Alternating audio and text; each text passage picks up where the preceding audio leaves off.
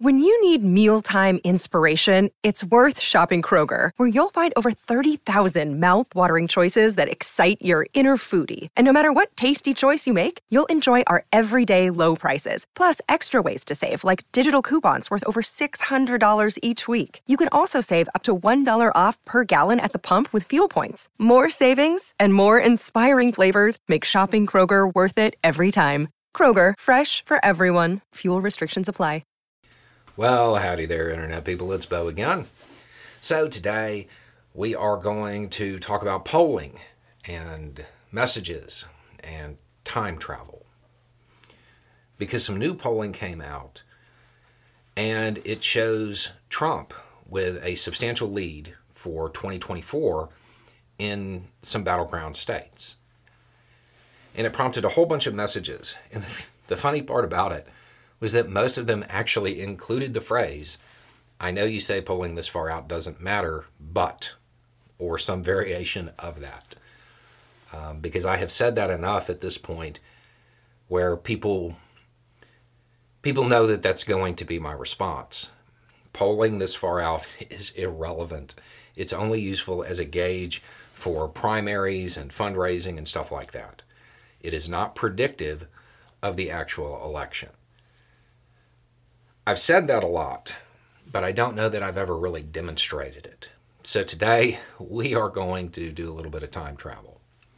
Poof, it is now November 6th, 2019.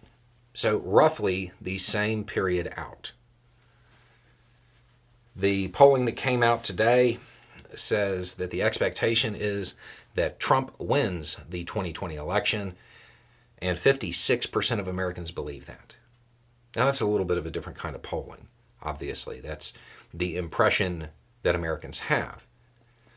During the same period, though, it is a little bit different because the polling shows Biden winning battleground states, um, like in Florida by two points, which he ultimately lost. But I think we all know polling because of unlikely voters and all of that stuff in in this period, it wasn't great. So let's go back. We will go back to November 2nd, 2015, and take a look at it then. That's a little bit more accurate because it does show that the Republican candidate seems to have a clear path all the way to the White House.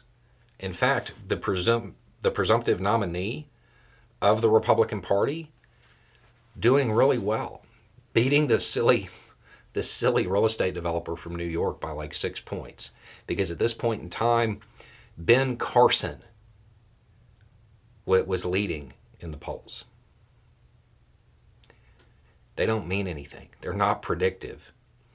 It's useful for fundraising strategies, it's useful for the primaries, which are a lot closer.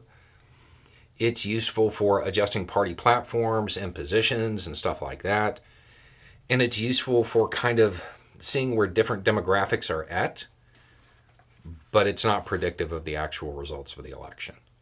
That doesn't happen until just before the election. Um, they're worth paying attention to because what it does show is that Biden needs to up his game in these particular states with the demographic of people who still take phone calls from people they don't know and take surveys. I don't know how big that demographic is, but he needs to work on it. It's not predictive. Polling is going to get further and further off until there is a method of getting something that's a little bit more representative. Because current polling methods are very self selecting. And it, it will tend to skew towards the conservative side of things. Again, always irrelevant this far out. Doesn't matter. Useful for certain things, useful to keep an eye on, but it is not predictive of the actual results of the election.